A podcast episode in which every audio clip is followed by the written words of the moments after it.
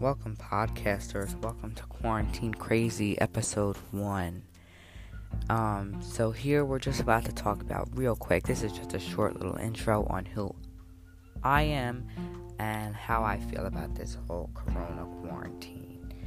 Um, at first, I did believe that this was a joke. I did believe that it was all fun and games.